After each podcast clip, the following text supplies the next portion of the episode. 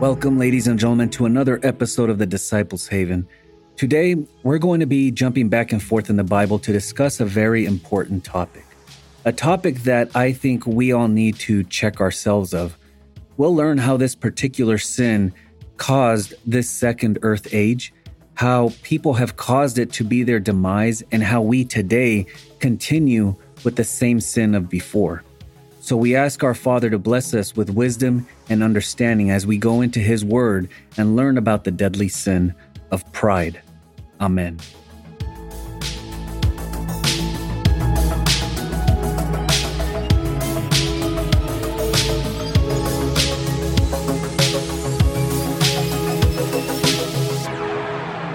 Welcome, one and all. Today, we're going to talk about something that I believe is important to talk about. Now, this teaching is going to go back and forth, like I said earlier, throughout God's word for perspective, but to also show how pride has and will always be a sin. Pride is defined by Merriam Webster's dictionary as the quality or state of being proud, such as reasonable self esteem, confidence and satisfaction in oneself, exaggerated self esteem, conceit. Now, we aren't talking about feeling proud about the work you put in a day or how you feel about your country. No, we are talking about that arrogant, boastful, and unrealistic sense of self. And you know what? God hates it. Turn your Bibles to the book of Proverbs, chapter 6, verse 16. Here, we're going to learn the seven things that God hates.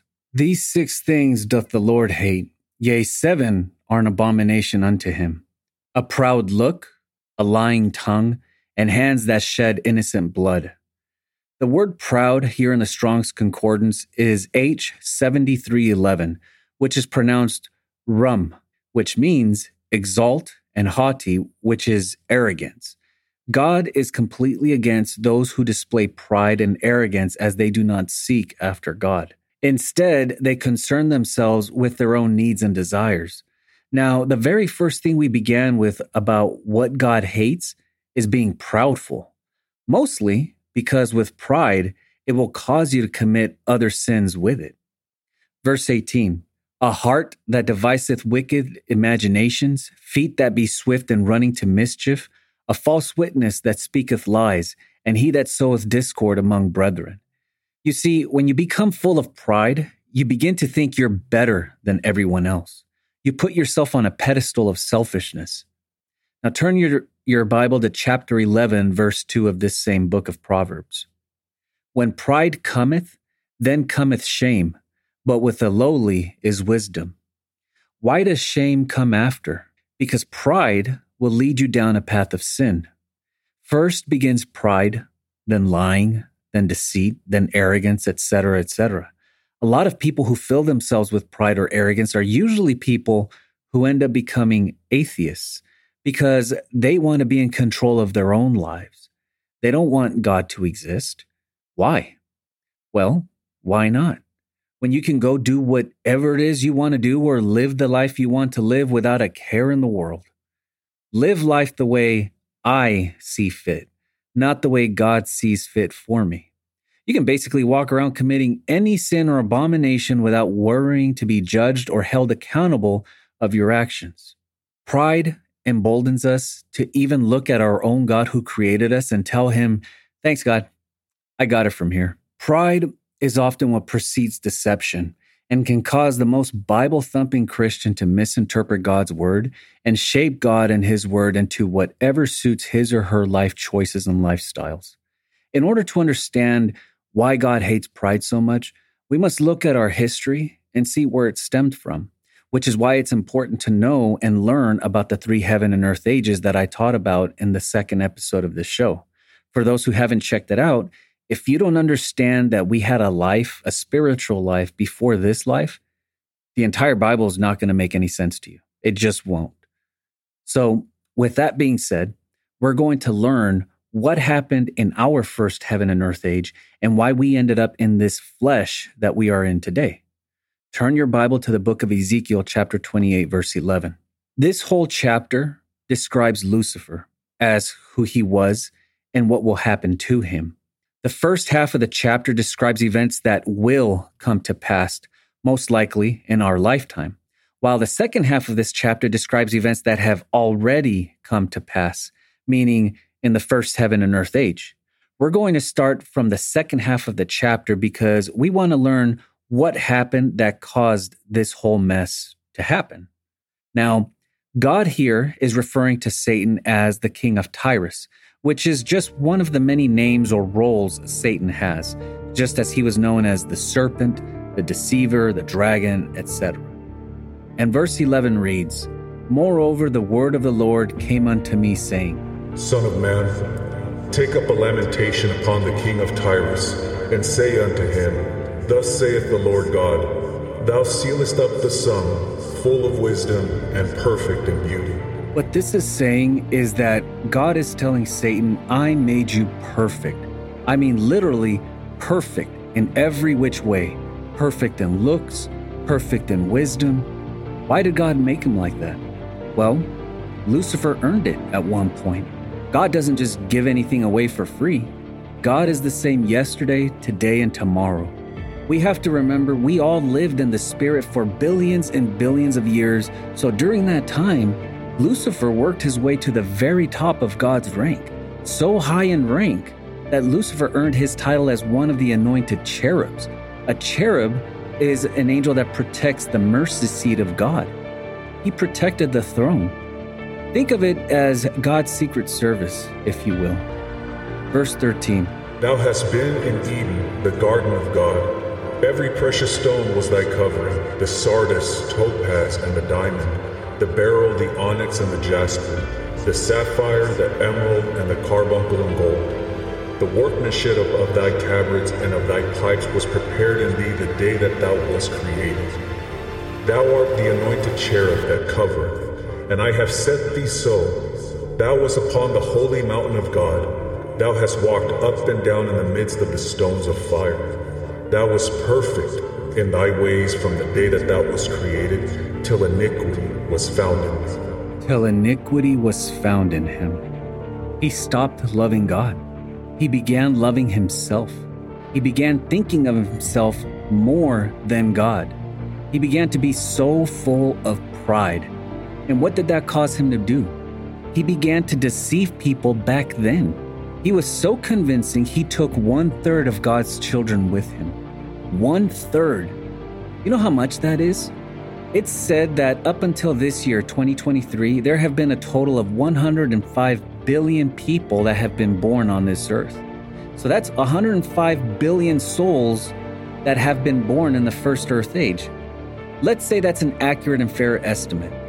Do you know how much one third of 105 billion people is? That's 35 billion people. 35 billion people followed Satan back in the first earth age. Can you blame God for destroying that first heaven and earth age? Sure, he could have destroyed 35 billion of his own children to include Satan back then. But I've asked you in the second episode of this show if your own child was convinced to follow someone else, to love someone else, would you kill them? Or would you do what you can outside of interfering with their own free will to try and bring them back? Now, think how God must have felt. So instead of killing all those children, he created this heaven and earth age by giving each and every soul a second chance by being born of woman to prove to God if we love God more or if we choose to follow the ways of Satan and his prideful ways. Verse 16 By the multitude of thy merchandise they have filled with the midst of thee with violence, and thou hast sinned. Therefore I will cast thee as profane out of the mountain of God, and I will destroy thee, O covering cherub from the midst of the stones of fire. Thine heart was lifted up because of thy beauty.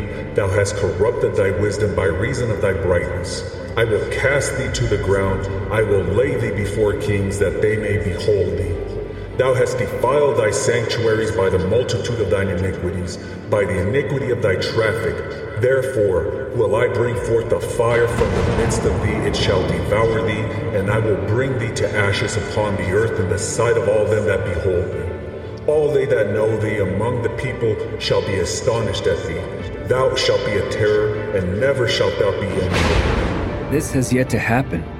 And won't happen until after Christ has been here for a thousand years, after the millennium, which is the th- third heaven and earth age. But Satan and those who continue to follow him in his sinful ways will be destroyed by turning to ash from within. And they won't even be a memory within our minds because they will be blotted out from our memory.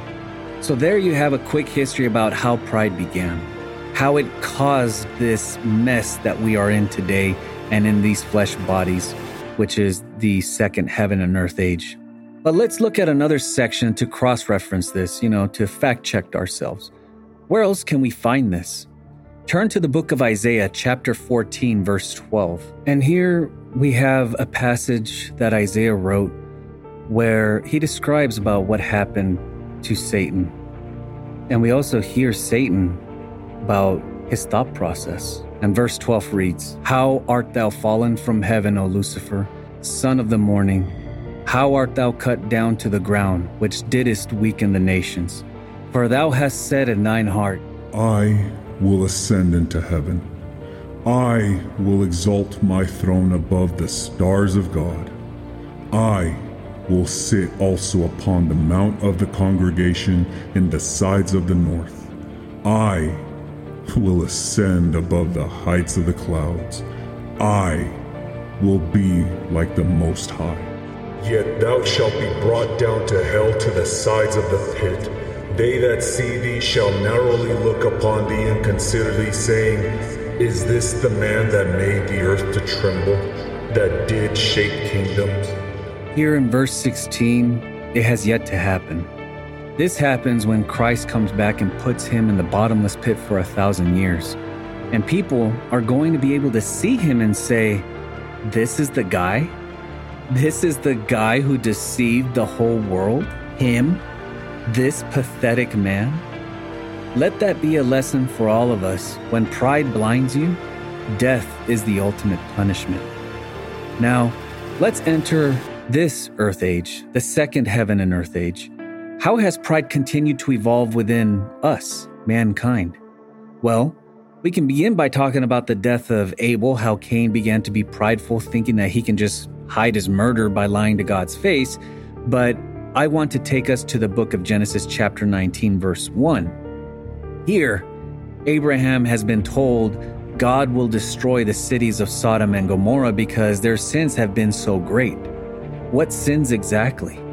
Sins of abomination, immorality, sins against the flesh? Where do you think we get the word sodomy from? gives you an idea of the type of sins that were being committed within those cities. I don't think I have to make it any clearer than that, do I? But before God destroyed the cities, he sent two angels to get Abraham's nephew, Lot, and his wife and children out of the city to spare them since they haven't committed sin. Now, as we read these next verses, I want you to think about how the actions of then should be a wake up call to our today. And we begin with verse 1, and it reads And there came two angels to Sodom at even, and Lot sat in the gate of Sodom.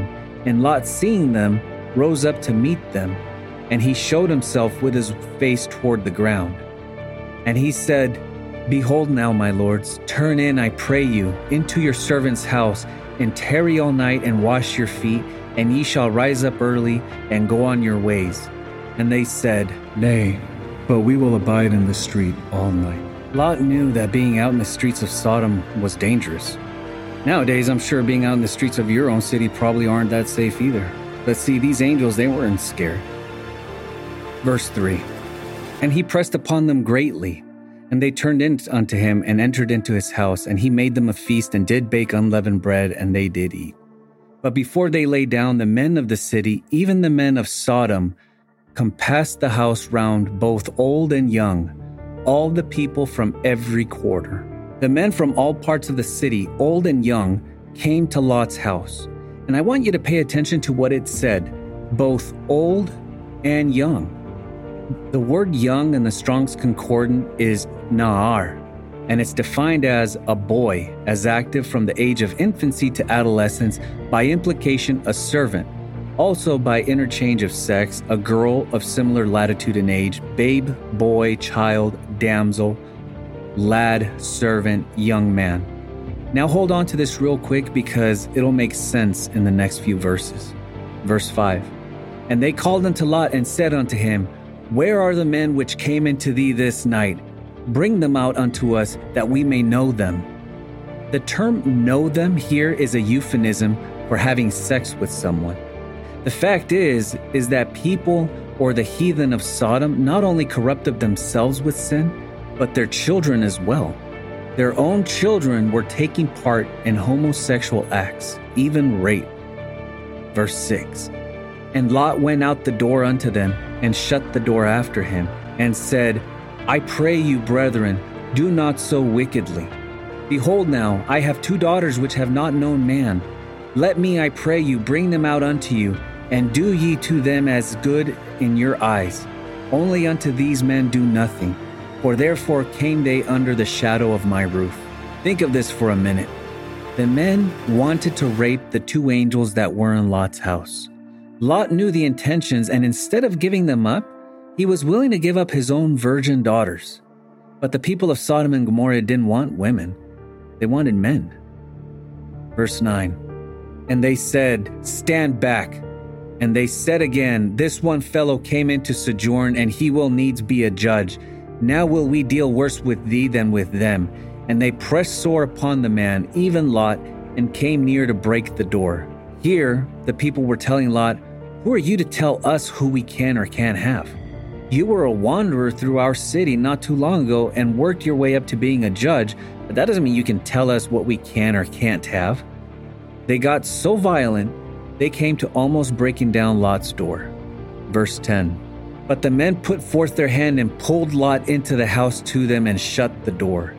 And they smote the men that were at the door of the house with blindness, both small and great, so that they wearied themselves to find the door. Even after the angels blinded these people, they were still trying to get to the door and get to the angels. Now, here in verse 12, the angels are now finally giving Lot direction. And the men said unto Lot, Hast thou here any besides? Son and thy sons and thy daughters, and whatsoever thou hast in the city, bring them out of this place. For we will destroy this place, because the cry of them is waxen great before the face of the Lord, and the Lord hath sent us to destroy it. In other words, the angels have told Lot, if you got any righteous people amongst you, family, friends, it's time to go. Now let's jump down to verse 24 and Lot and his family have escaped Sodom and Gomorrah. Verse 24 Then the Lord rained upon Sodom and upon Gomorrah brimstone and fire from the Lord out of heaven. And he overthrew those cities and all the plain, and all the inhabitants of the cities, and that which grew upon the ground. But his wife looked back from behind him, and she became a pillar of salt.